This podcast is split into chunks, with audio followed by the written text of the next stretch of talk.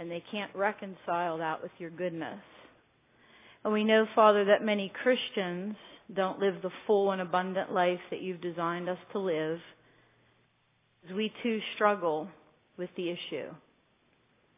And so I come humbly before you tonight and I ask you, Father, to cleanse me and to wash me from my sin and to help me, Lord Jesus, to share your word as you desire. And I pray that you do the same for every person who is here, that we could hear and receive what it is that you're saying and that you could bring us strength and hope in the midst of very difficult times. So God, give us understanding. We want you to be lifted up. And we pray that our hearts and our minds will be changed by Jesus. And it's in your name we pray. Amen. Amen. Okay. So the title of this message is If God is Good. And of course you know what follows that phrase. If God is good, then why is there so much suffering? If God is good, then why do so many bad things happen? If God is good, then why does evil exist? And this hits home for us because every one of us in these pews suffers. If you have never suffered in your life, please raise your hand. If you suffer a whole bunch, please raise your hand. Okay. Now,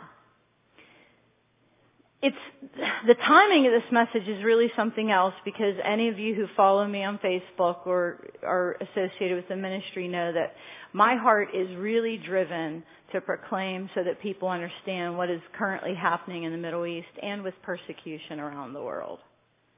And I'm telling you that there must be something to this God that we serve that people throughout the history of the universe have decided that they would rather give their lives up than deny their God. Amen? And do you know that there are people over in Iraq right now as we sit here who methodically, children are being beheaded, mothers are being raped, fathers are being hung, Christians are being persecuted while we sit comfortably here. And many, many, many of those Christians do not recant their faith. Right? Okay? So there's something about God. God is good, but when we suffer and when we see what's happening in the world, um, lots of questions go through our head. And in fact, having taught apologetics for many, many years, I'll tell you that the number one argument that atheists use against God is this. How could a God exist that is both good and all powerful? They cannot reconcile the two things. If he's good, they say, then he's not powerful enough. If he's good enough to care to stop the suffering, he certainly can't be powerful enough to do it because he's not stopping it. And if he's all powerful and he can do anything and he's still letting people suffer, then he must not be good. So this is the number one argument that atheists use against Christianity. It's also the question that most Christians secretly ponder. Have you ever? Have you ever like in your head said, God, if you're good, alright? So it's a very important question to deal with. Now, before we even go any further, because I titled the message, If God is Good, I want to make a full out statement at the very beginning and say, God is good. Amen? God is good and there is suffering in the world. Both statements are absolutely true and can be reconciled. Okay? So the first thing I want to say is God is good and there is suffering in the world. God is good and bad things do happen in this life. Absolutely positively. God is good and there is evil in this world. So whereas an atheist would tell you it's gotta be one or the other, the Bible tells us that it's actually what? It's both. Okay? So that's the first thing we need to understand. And before I go any further, we also need to understand that the Word of God is His revelation. It means God has made known to us truth that was previously not known. This doesn't come from inside of us. This comes from outside of us. It comes from God. And He is making the statement. So it must be true. And however much He is going to allow our pea brains, our finite little brains to understand this, then we will. Now, when we say, if God is good, then why do bad things happen? The first thing that we need to do is consider the use of the word good. See, this becomes a very loaded question because when atheists say, if God is good and all powerful, then why does he do this and that? They are assuming a definition of the word good, aren't they? So what does it mean that God is good is the first thing that you have to ask yourself before you try to put God in a box and say, well God, if you're all powerful and good, this doesn't make sense to me. So the first thing we have to understand is what does the word good mean? Now, the reason we need to go over this, the reasons are so obvious. First of all, I can stand up in front of you and say, chocolate peanut butter ice cream is good. Amen. Amen. Thank you, Rachel. Anybody else? Chocolate peanut butter ice cream is good stuff. I like it. I can also tell you, and thank you Ron and Renee Liner for leaving. They came in tonight and they said, we purposely left space around your newly parked Nissan Altima. Remember, praise God, my husband, the Ford man, let me get a Nissan. And I'm going to tell you, after uh, driving around for 12 years in a Ford Taurus that didn't always start, and I hate Fords. Okay? I can honestly stand before you and say, my new car is a good car. I like that car. That's a good car. And we can say this about people. For instance, Abraham Lincoln, he was a good man. A good looking man too, by the way. Alright? So we use the word good and we use it rather flippantly. I will talk about ice cream being good. I will talk about my new car being good. I can talk about a person being a good person. But what we need to remember is the definition of good as applied to God has got to be deeper than that. So first of all, if you were to go to the Oxford American College Dictionary and look up what good means, it means to be desired or approved of. Everybody agree? When it comes to ice cream flavors, we like them or call them good because we we desire them. If you give me a choice between um well, like cookies for example. My dad likes oatmeal raisin cookies.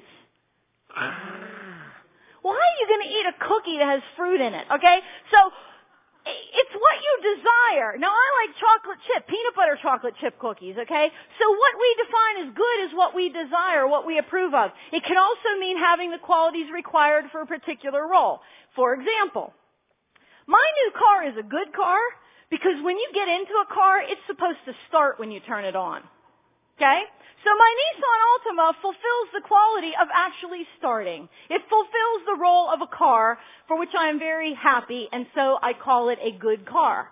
Now, in the secular world, good also means possessing or displaying moral virtue. So we can say that Abraham Lincoln was a good man. Now, he wasn't a perfect man. Amen. He was a sinner just like we are, but he had a lot of moral virtue. He did a lot of good things and we say he was a good man. The fourth definition is usually what we mean when we talk about things being good. They give us pleasure. They're enjoyable or satisfying. Hence, ice cream is good to me. I like it. It gives me pleasure.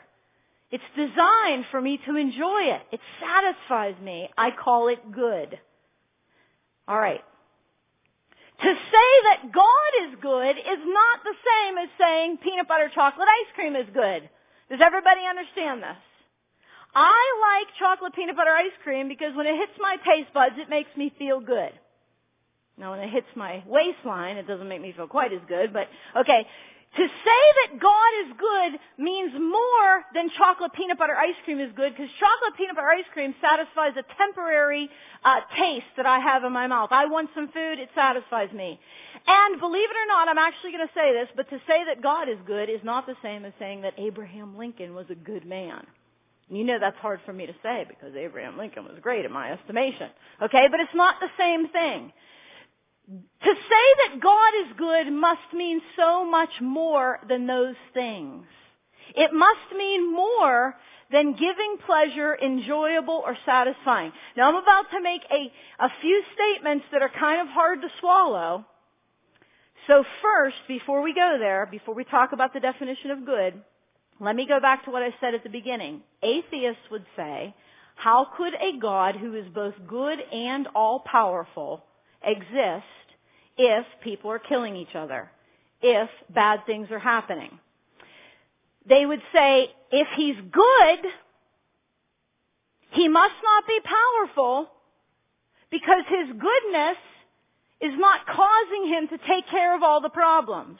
And if he's powerful, he certainly must not be good, because if he has the power to stop it, but he doesn't have the will to stop it, then he must be a nasty God. That's what they would say. So the first thing that I want to say to you is, when we ask the question, how could a good and all-powerful God allow such and such to happen? Here's the thing. And I just realized this the other day when I was studying. When an atheist or a skeptic asks that question, they are naturally assuming that God is all powerful. They want him to be all powerful. Because they want to take his motivation and mess it up, you know? Well, he's all powerful, so he could stop all those 30,000 people from being stuck, stuck on that mountain over there in Iraq and not starve them to death. So since he's powerful enough to do it, he just must not want to or care to. So they have to put both parts of God in there, and they naturally assume, well, He is all powerful. Of course, because if you're going to believe in a God, let me just say this, if you're going to posit that there's a God, if you're going to believe that there's a God, then by His very nature, He will be above humanity, correct? Now, let me give you a natural example why I believe this. Okay, I would never say, you know what? It is Debbie Vandermolen's fault that the world is such a mess. Because as powerful as she may be in some areas, she's not powerful over the world, correct? You gonna blame her for your troubles? Maybe her husband will, but we aren't. Okay, so we, get, we get, are going to blame her because no human being is all powerful. So we don't pick out certain human beings and say it's their fault the world is a mess. People will only do it with God because we know if we're talking about a God, He must be what? Above us, transcendent, and all powerful. So right away we'll admit, and even a skeptic will admit, well, if you're going to believe in this fairy tale type God, he would be all powerful, correct? Because if he's not all powerful, he would just be a human. And we don't care, we don't go around blaming humans, alright? So, here's the deal. When we call him all powerful, we're admitting that his power presses beyond the limits of human power. Is everybody with me? Well, here's what I want you to get stuck in your mind tonight. Then when we talk about His goodness, it must also press beyond the limits of human goodness. Correct? Okay? Why are we willing to say, yes, He's all powerful. If He's God, He's got to be. But when we talk about His goodness, we bring it down to our level and say, well, God being good is kind of like ice cream being good to me. I want Him to, I want it to taste good. I want it to feel good. I want it to satisfy my needs. I want God to do exactly what I want Him to do. I want Him to be exactly what I want Him to be. Do you see how that doesn't work? If His power goes beyond human limits, then His goodness also goes beyond human limits, okay? To say that God is good, by virtue of Him being God, He is transcendent. That means above and beyond what we are. God is other than us. He is not human. He is way beyond that. When we speak of His love, for instance, how many of you believe that the love of God is infinitely greater than the love any human being has for you? How many of you are thankful for that? Amen? As much as Jeff loves me, or my dad loves me, or my friends love me, or anybody loves me, Nobody loves me. How's that old saying go? There's an old saying or song. Ain't nobody loves me like Jesus loves me. Amen? Because God's love is what? Unconditional. People's love is conditional. God will never fail you. People's love will fail you. They'll turn on, they'll turn off, right? God loved you when you were absolutely an enemy of Him. Guess when people love you? When you're what? Good to them. Okay, is altogether pushing beyond the boundaries of human love. And all of us will gladly say that. We'll put a smile on our face and say, sure, Shelli. When we talk about God's love, we're talking about a love that's greater than human love. When we talk about God's power, we're talking about a power that is greater than human power. Well, guess what? When you talk about God's goodness, you're talking about a goodness that is greater than human goodness. Amen? Okay, so get that in your mind first. That's the first very important logical framework that we have to build in our mind. Because for some reason, we'll admit His power and His love is greater than ours, but when it comes to His goodness, we want to put it in a little box and say, God being good means that He'll do exactly what Shelli Prindle wants Him to do for her, what feels good in her life. Not true. That is not what God's goodness means. All right, in regard to good being what pleases us, remember this. Now here's where people are going to be like, ah, I don't like this. I don't like it either, but it's true. You ready for this? God was not created for your pleasure. See, I think the problem is, I think that the whole reason that we have so many issues in the Church of Jesus Christ is we've got major theological things upside down, like major things upside down. For instance, God was not created, number one, and He certainly wasn't created for my pleasure. Actually, we were created for God's pleasure. If you can't swallow that, then you might as well get up and leave the sanctuary right now because this is not going to go anywhere good for you. Okay? This is the truth. Now, I'm, I'm going to give you good news on this, but this is the truth. Colossians 1.16 says that by Him, it says that all things were created by Him and, somebody say it, for Him. The Bible does not say that God exists to please Shelli Prindle to fit in her brain. It doesn't say that. It says that Shelli Prindle was created for God's purposes. And then I want us to go to Revelation chapter 4 verse 11. Everybody actually turn there if you have a Bible. And we'll hear the rustling of the pages, which I love. Revelation chapter 4. That's the only thing I don't like. There's a lot of reasons I don't like smartphones and Bibles on phones. And I, I'm going to write an article someday soon called Thy Word Have I Hidden on My iPhone. But it, I haven't written it yet, okay? But there's a lot of reasons I don't. One reason I like to hear the rustling of pages, alright? So Revelation chapter 4 verse 11. This is a key theological scripture for, uh, for Christians. We need to know this. We need to understand this. The 24 elders fall down before the throne of God and here is what they say in Revelation 4:11. Worthy are you, our Lord and God, to receive what?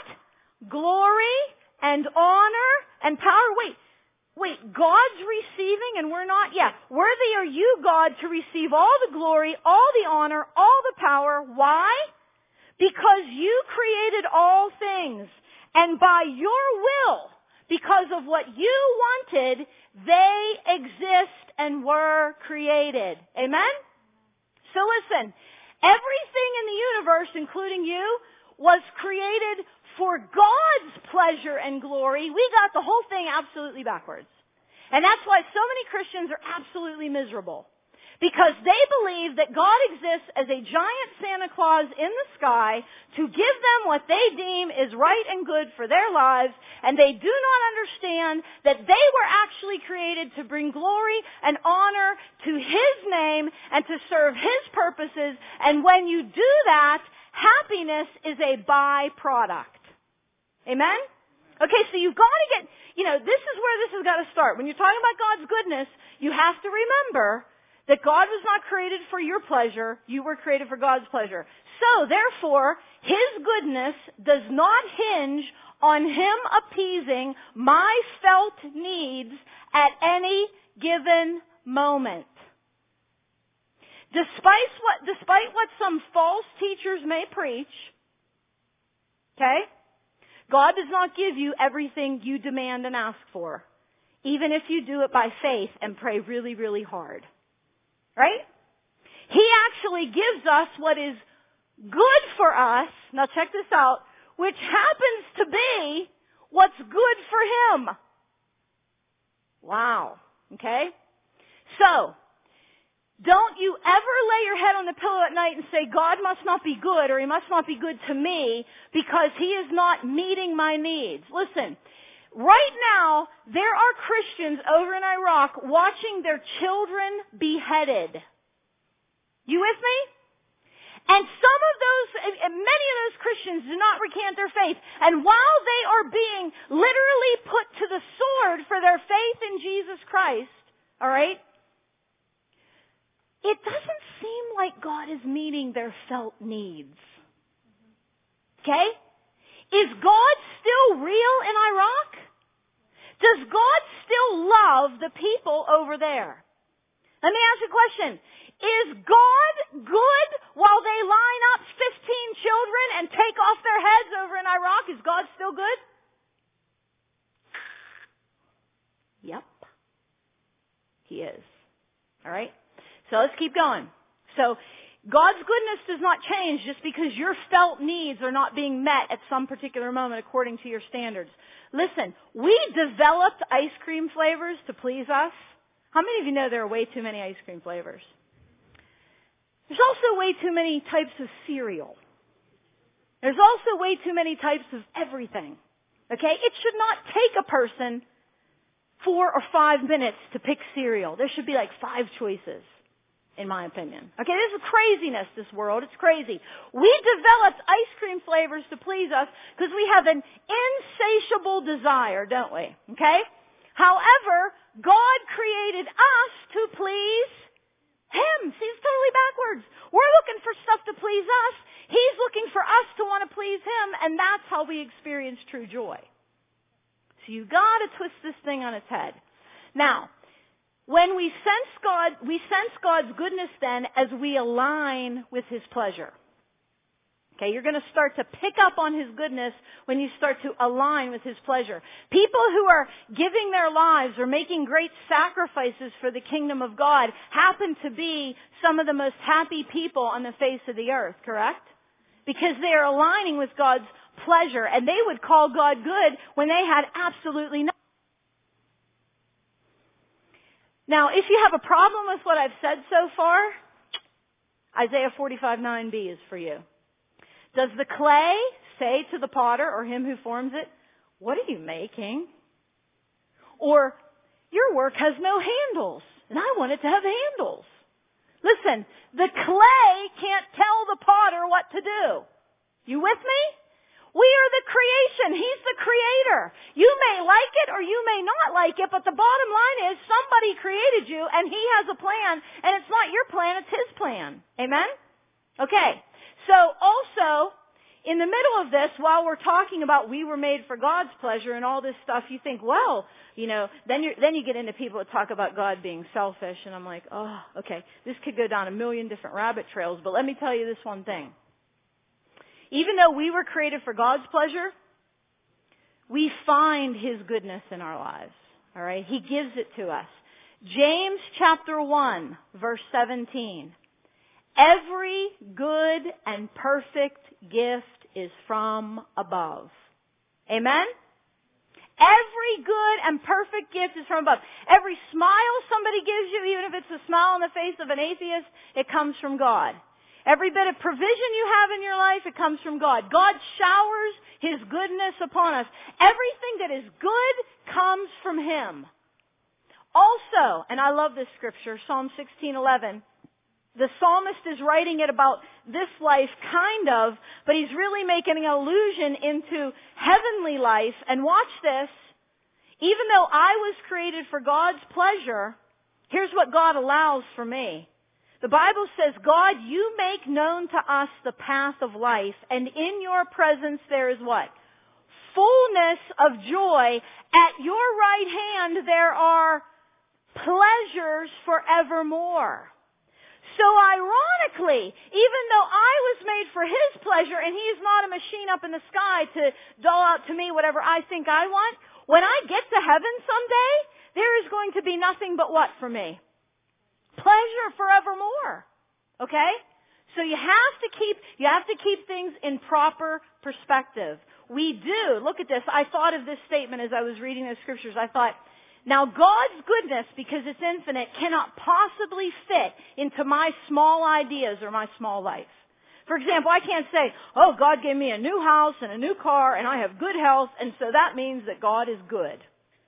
That would be, that's trying to cram the infinite into your tiny little ideas of what goodness is. You can't fit God's goodness into your small ideas or into your small life. But, here's the cool part, my tiny little life can fit into His goodness, amen, and be wrapped up in it. Okay? My tiny little life can fit into Him and therefore be wrapped up in His goodness. I want you to think of it that way. Okay? You can't cram God's goodness into you. It's infinite. It's way beyond what we understand. But we can get ourselves in God and be wrapped in His goodness. Okay. Now, I wrote a very, very, very short story many, many years ago when I was a Christian school teacher. I was going to do a seminar for teachers and I forget what I was even talking about, but I wrote this very, very short story. Now I want you to hang on to your seats this crazy story.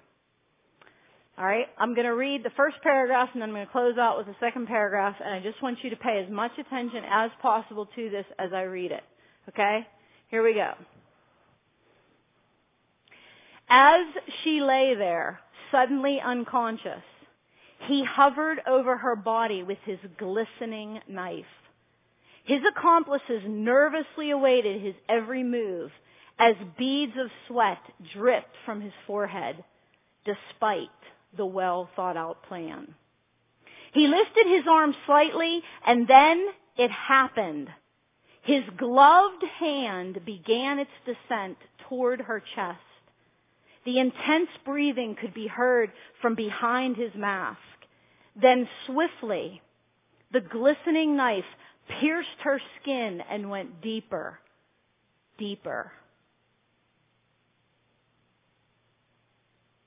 Within minutes, the doctor had removed the deadly bullet, which had been lodged perilously close to her heart, and she would recover.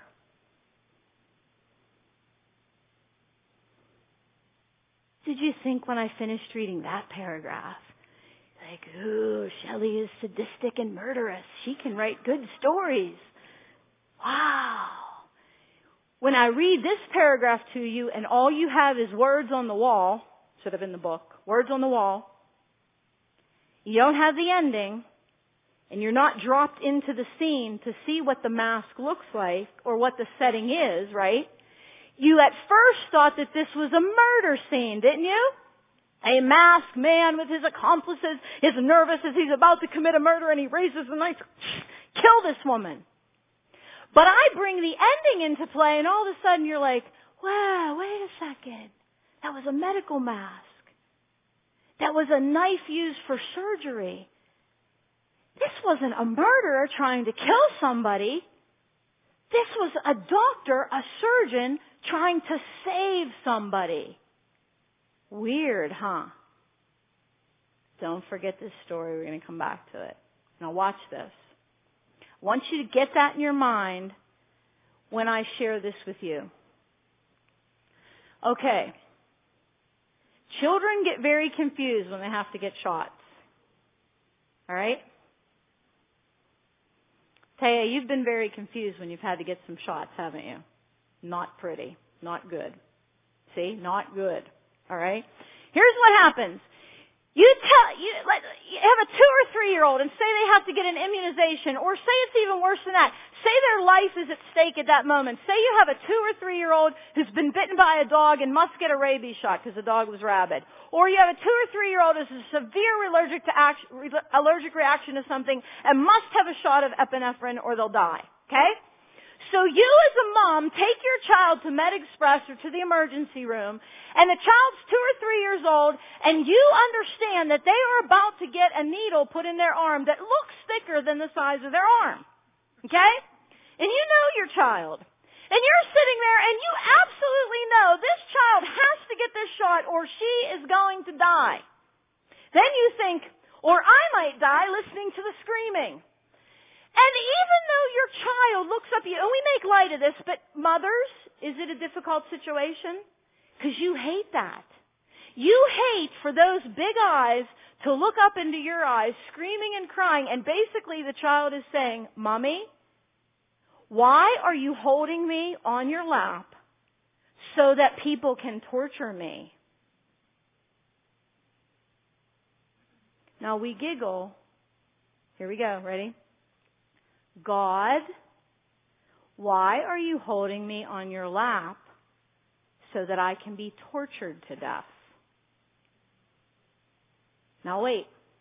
Because here's where my mathematical logical mind kicks in. I, I, I sit at home and I stew and listen. When there's a child and there's an adult, now th- I believe this is the most pivotal part of this message and I pray that the Holy Spirit gets this into your heart. Please do not walk away without this. It's changed my life. Absolutely changed my life. When you have a child and you have an adult, you have a three-year-old and an adult and you have the shot situation. There is a finite distance between the understanding of a three-year-old and their mother. Correct?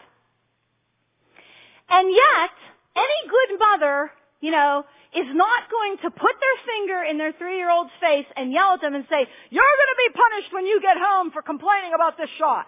You should fully understand that I am trying to save your life. You would never do that, would you?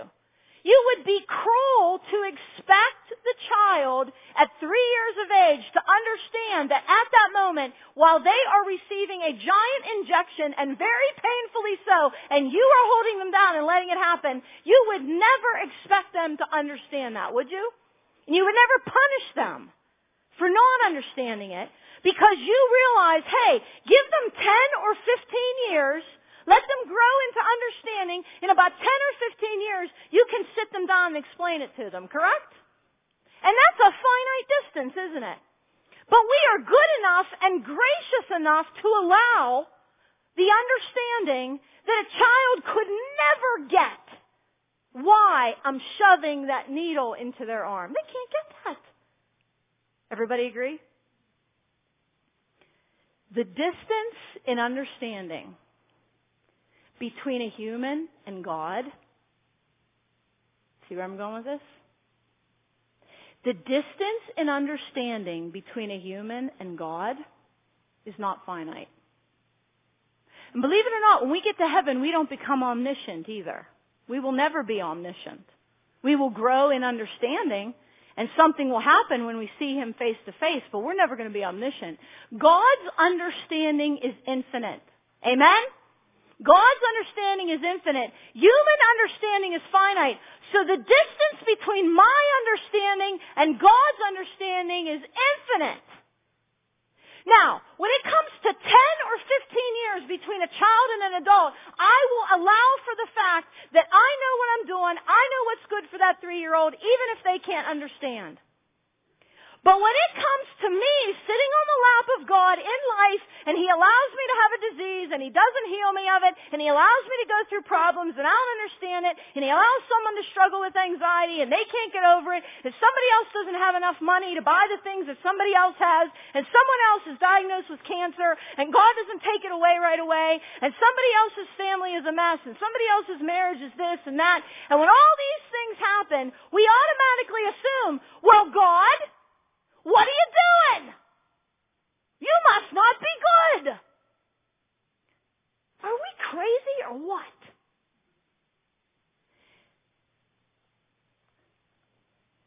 When Bria holds Taya on her lap at two years old and Taya gets a shot, the best that Bria can do is put her hand on Taya's head, right? Rub her head, look down at her and say, it's going to be okay. Taya doesn't understand how it's going to be okay. It doesn't feel okay. It's going to be okay. I want to tell you something. If you believe in God, His understanding is infinite. Amen? And the best that He can do for you right now. And it's not a cop out. Is it a cop out when a mother does that? Would you say that mother's a liar, that mother's not good, that mother's not good enough for not explaining it to the child? No, the mother can't make the child understand. God cannot right now make you fully understand what He is doing in your life when He's giving you the shot. But He is doing the right thing. Amen? And you simply have to trust as He strokes your head and says, it is going to be okay. Hallelujah.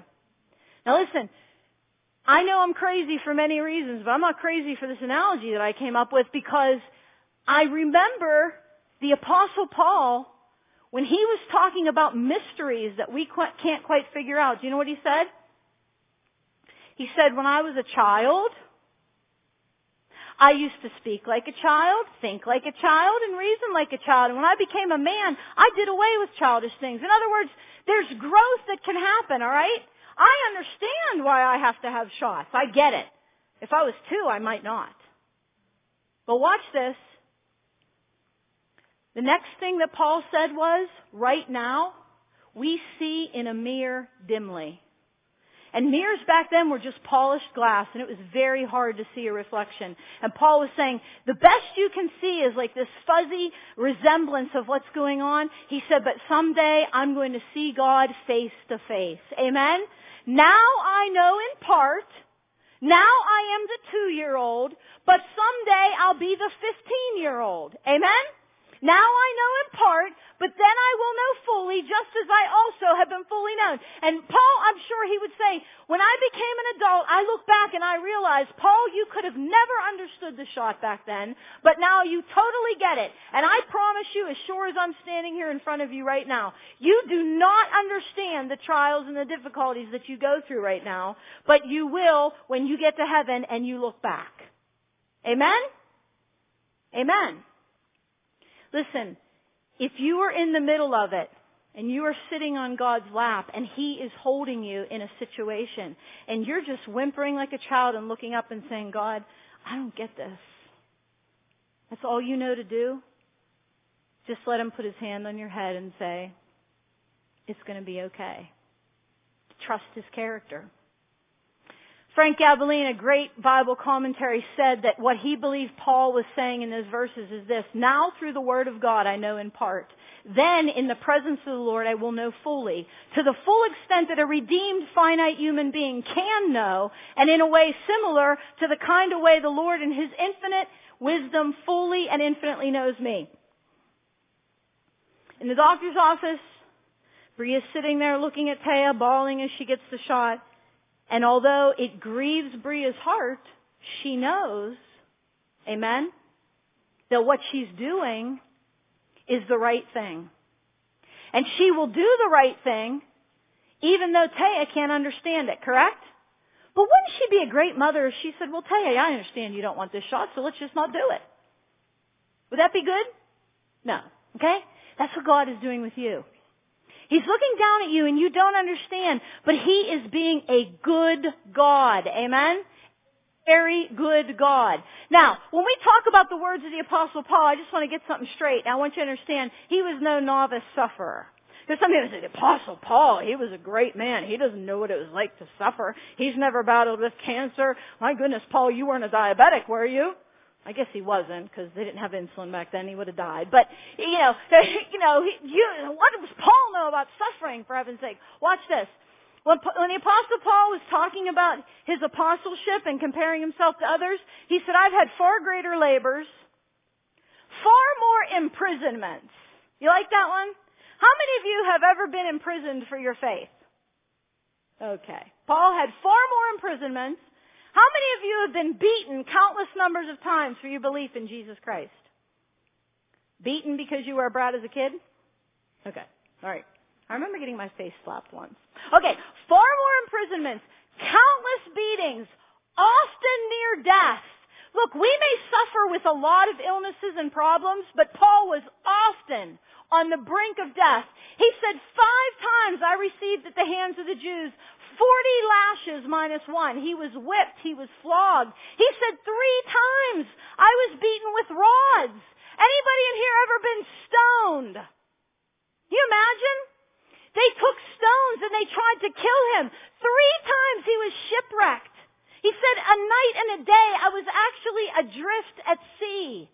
I have been on frequent journeys. I have been in danger from rivers, danger from robbers, danger from my own people, danger from the Gentiles, danger in the city, danger in the wilderness, danger at sea, danger from false brothers, false teachers.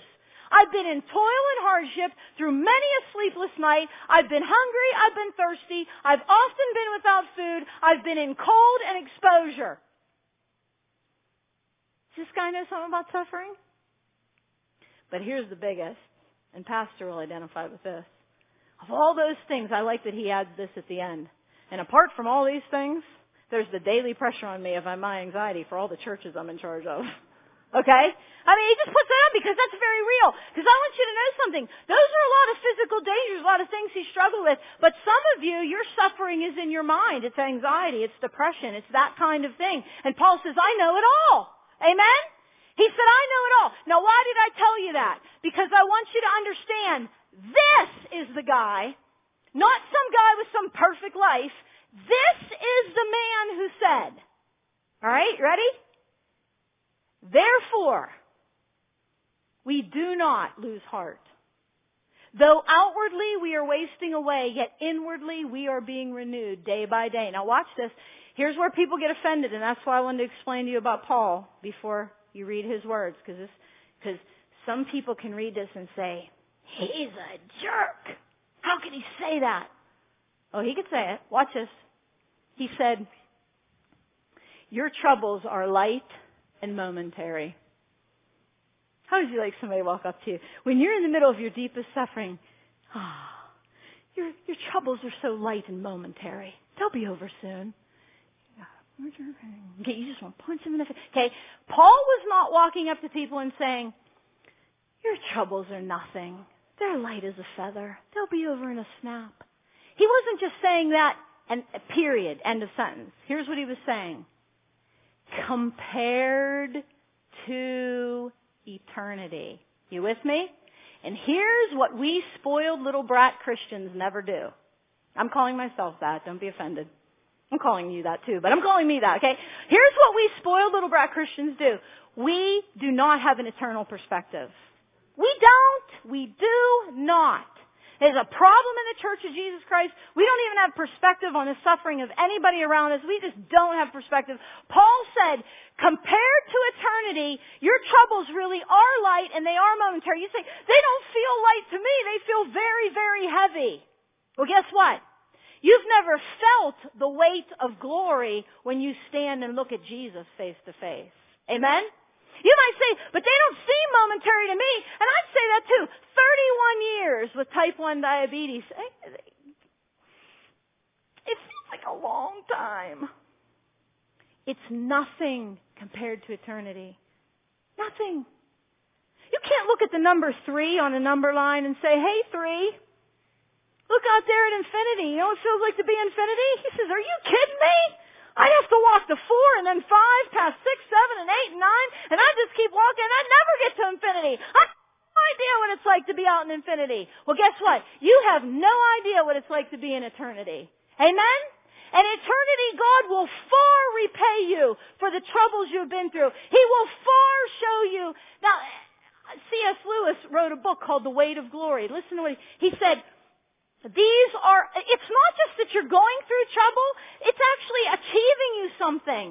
It's achieving an eternal glory, and he used a word that literally means to weigh, something heavy. He said, it's achieving for you an eternal glory that far, what? Outweighs them. It's a heaviness. Okay? You're going to get something for your troubles. God is working in your troubles. God never, no never, no never wastes anything, does he? According to the Bible, he doesn't waste one thing. He doesn't waste you stubbing your toe.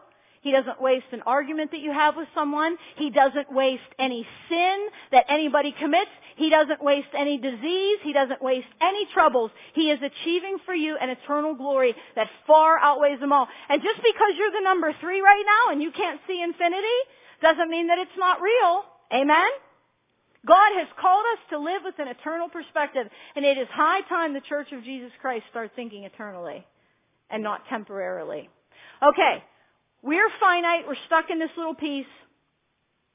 There are eternal things that God is accomplishing that go out into infinity that we can't even imagine yet. And you have to believe that by revelation of God because you can't be there yet. Amen? That is what Hebrews 11.1 means when it says, Faith is the substance of things what? hope for. It's the evidence of things we don't yet see. Doesn't mean that there's no evidence for God on the face of the earth. It just means that a lot of where we're going, we don't have in front of us yet. But it's substantive and it's real and we've got to believe it. Okay. Now, because we lack knowledge, what is truly good can be mistaken. Now I gave you a prime example of that. A child getting vaccinated. They think it's a bad thing, it's really a good thing. Uh, you're a parent and you spank your child or discipline your child, give them time out for crossing the road without checking for cars because you've told them over and over again to do so and they don't do it. And they cry and whine, Mommy, why'd you have to give me a spanking? You know, they don't understand it because they've never been hit by a car. Right? So they don't get this. Listen, God may be disciplining you and working something in your life through what through. You say, God, I don't get this. And he's like, you don't know what I've been protecting you from through this. Amen? You never been hit by a car yet.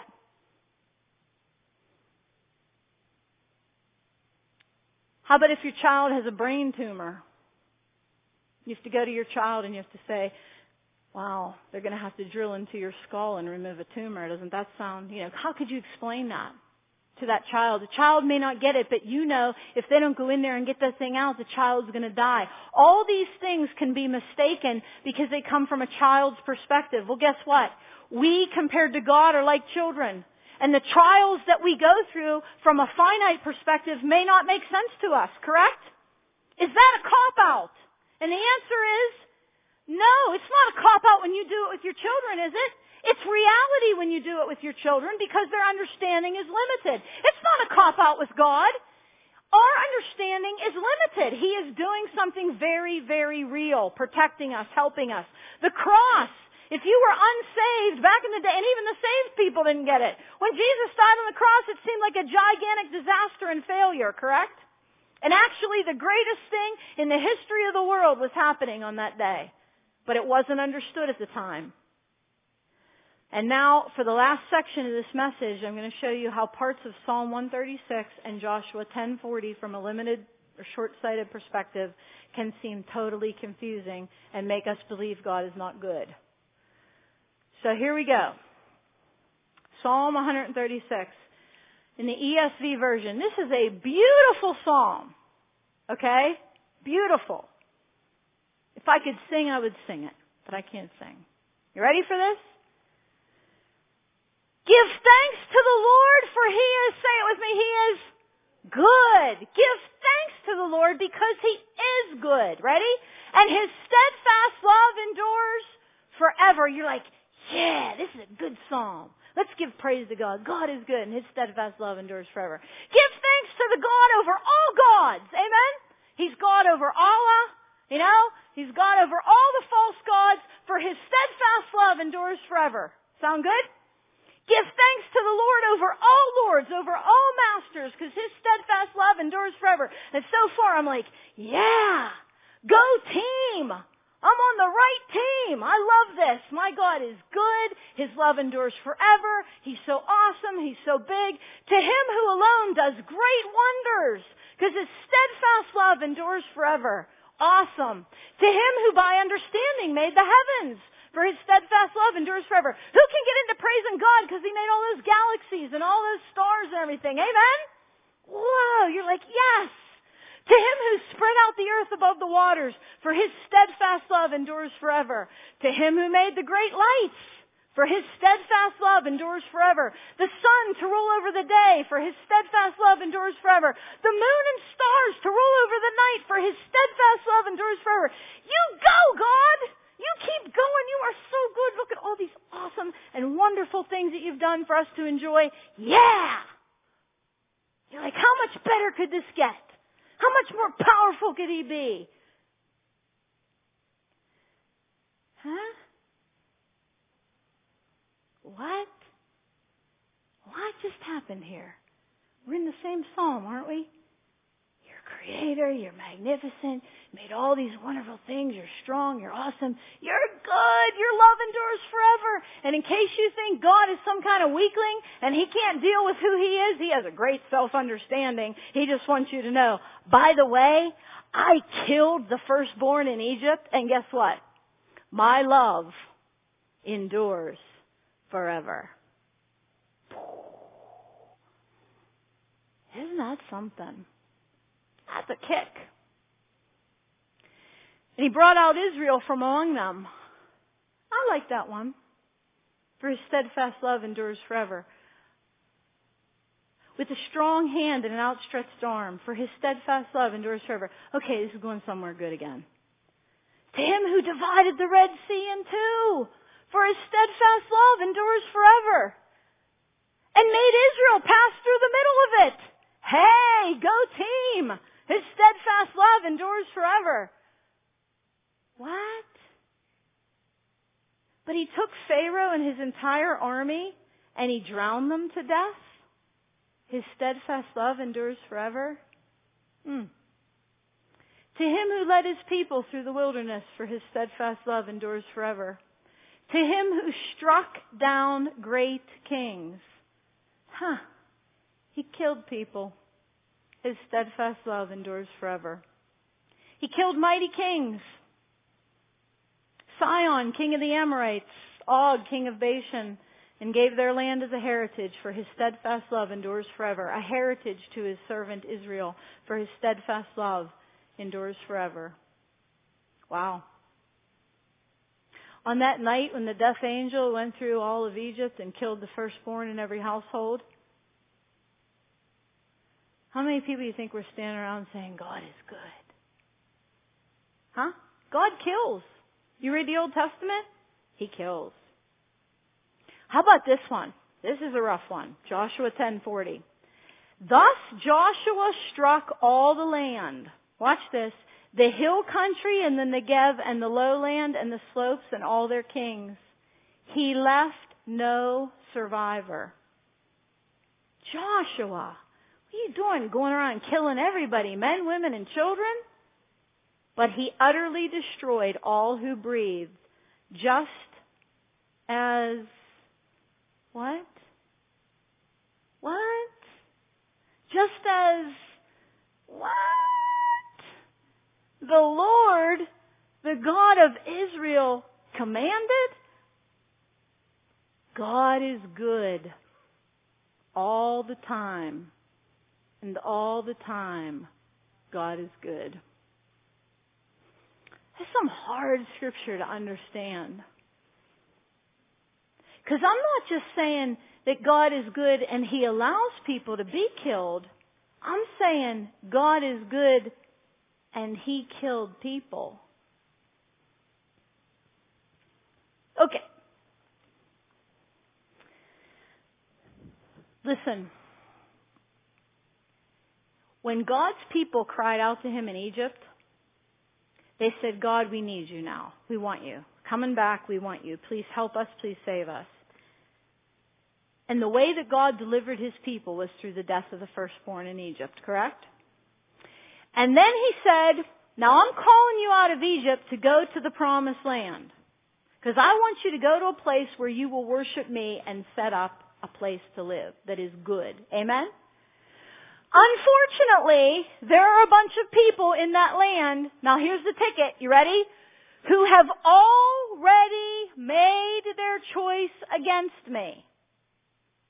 Who are damned and certainly on the road to hell.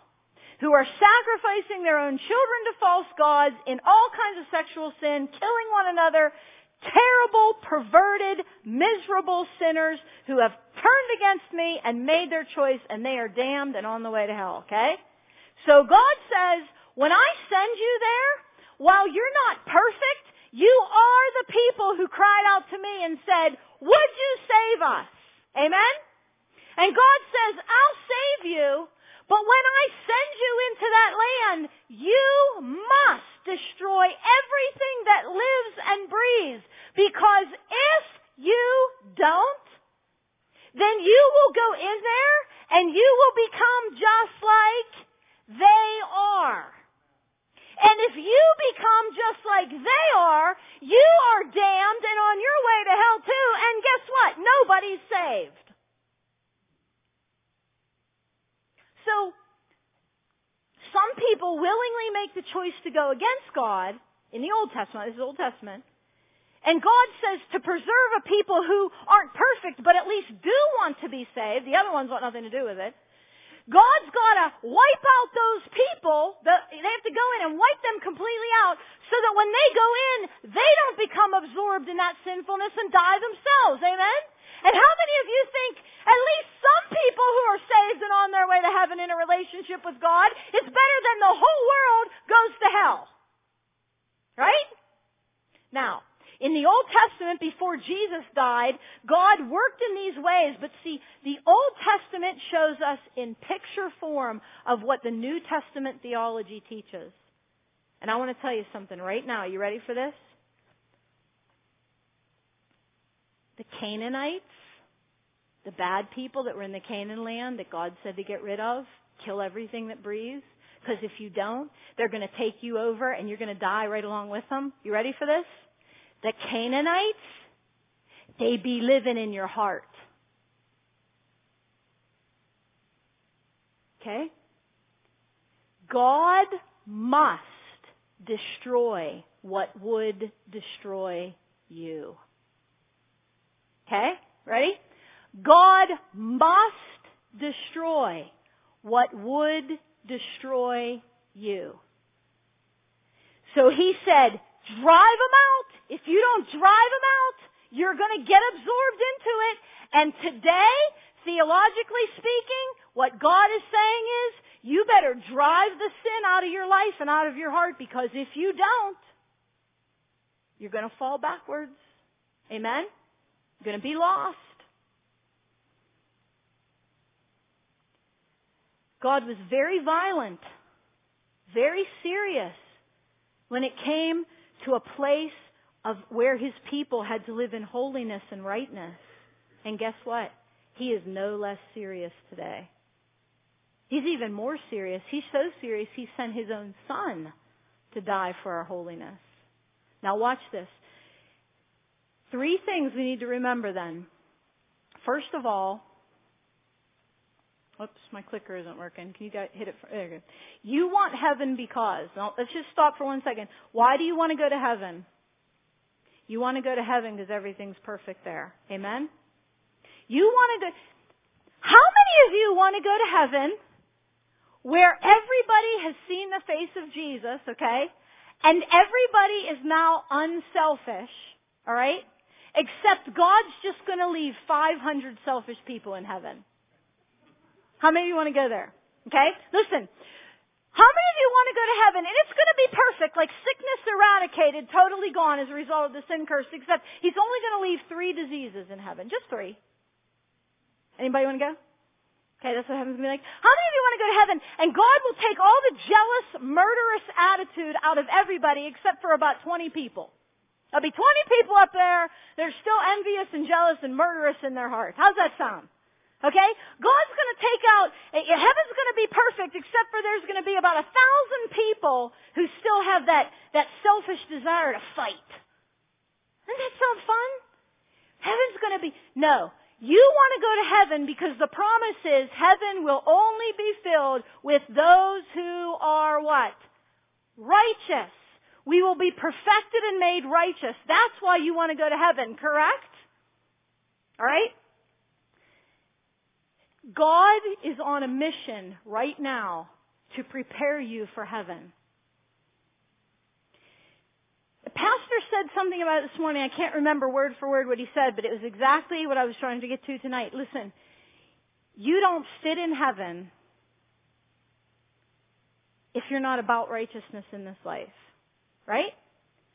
So God is trying to work a plan to make us that we might sit in heaven. We know the Bible says that God works all things in the universe according to the counsel of His will.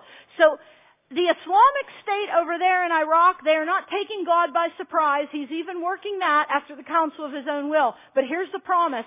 God works all things for the good in the lives of those who love Him and who've been called according to His purpose. Now again, what does good mean?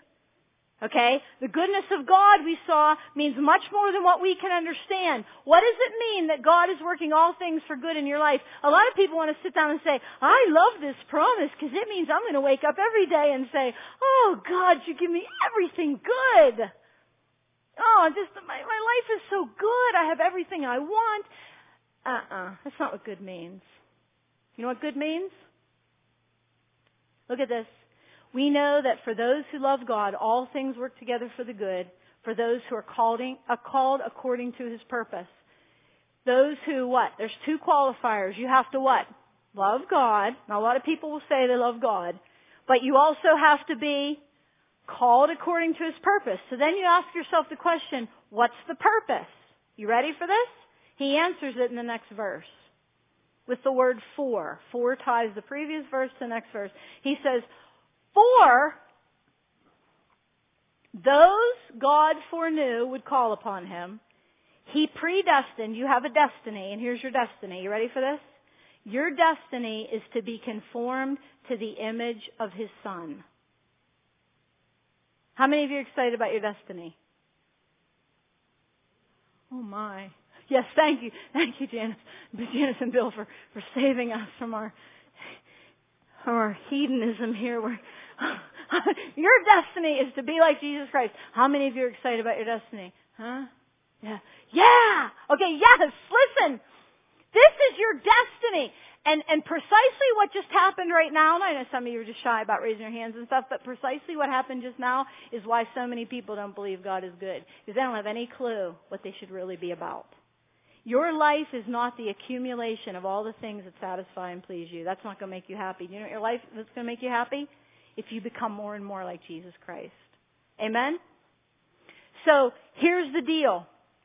Just like God was good when He told His people to wipe out those in the land who would draw them into sin. You remember the scene? Remember the scene I wrote? It looked like a murder, didn't it? But it was really a doctor trying to save someone from a bullet that was lodged near the heart that would have killed them. You may be sitting in the pew tonight, right now, and you are saying, I think I've done this. I've at times looked up to God and said, God, are you trying to kill me? Anybody? God, are you taking some kind of sick pleasure in lowering this knife into my chest? Amen. And God says, no, Shelli. But I gotta tell you something you're struggling with this particular sin right there, and it's to do you in. And I know it's to do you in. I know you. I know you better than you know you. And this is to hurt, but I'm going in there. And he gets out the knife, and he goes in there, and he starts digging around in my heart, he starts messing with my circumstances, and all of a sudden, things are bleeding and opening up, and God's saying, now hold on there. This isn't a murder scene. What is this? I'm saving you from yourself. Amen? Let God remove the bullets of sin from your heart. Most of the time when we would look up to God and say, how could you be good if you're letting this happen to me? He wants to look down at you and say, you're about three years old compared to me. Sit on my lap. It's okay if you squirm. It's okay if you cry. I understand. But know this. One day you'll understand I was saving you.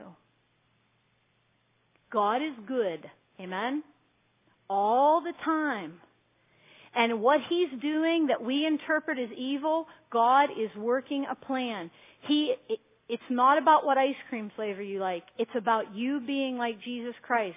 And God is going to, if you, if you say, God, I want to be saved, God, I want to grow closer to you, look out! Because the knife is going to come. And just about the time you think you've, how many of you have ever gotten over one or two like particular sins that you really struggle with and you're on top of the mountain? Yeah! I am holy now! How many of you know this is the truth? The closer you grow to God, the more sins you realize you struggle with. He refines you and refines you and refines you. You're like, yeah, I made it. And God says, scalpel. Holy Spirit, scalpel please. Jesus is standing by as the assistant. He's the mediator. You know what I mean? Holy Spirit, scalpel. Dig, dig, dig. Okay, what's he doing? He's taking the bullets of sin out. God in His mercy, listen to me, in His mercy said, kill everything that breathes. Everyone that has chosen against me, kill it. Kill them. Because if you don't, they're going to take you over. And I want to tell you something tonight. If you refuse to allow God to deal with your own heart, if you refuse to sit on His lap and let Him deal with it, give you the vaccinations you need, take out the bullets that are stuck in there, if you refuse to let Him do it, you will be lost. Right? He loves you. God is good.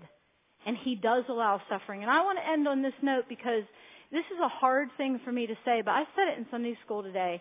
I'm not making light or trivial of anything that happens.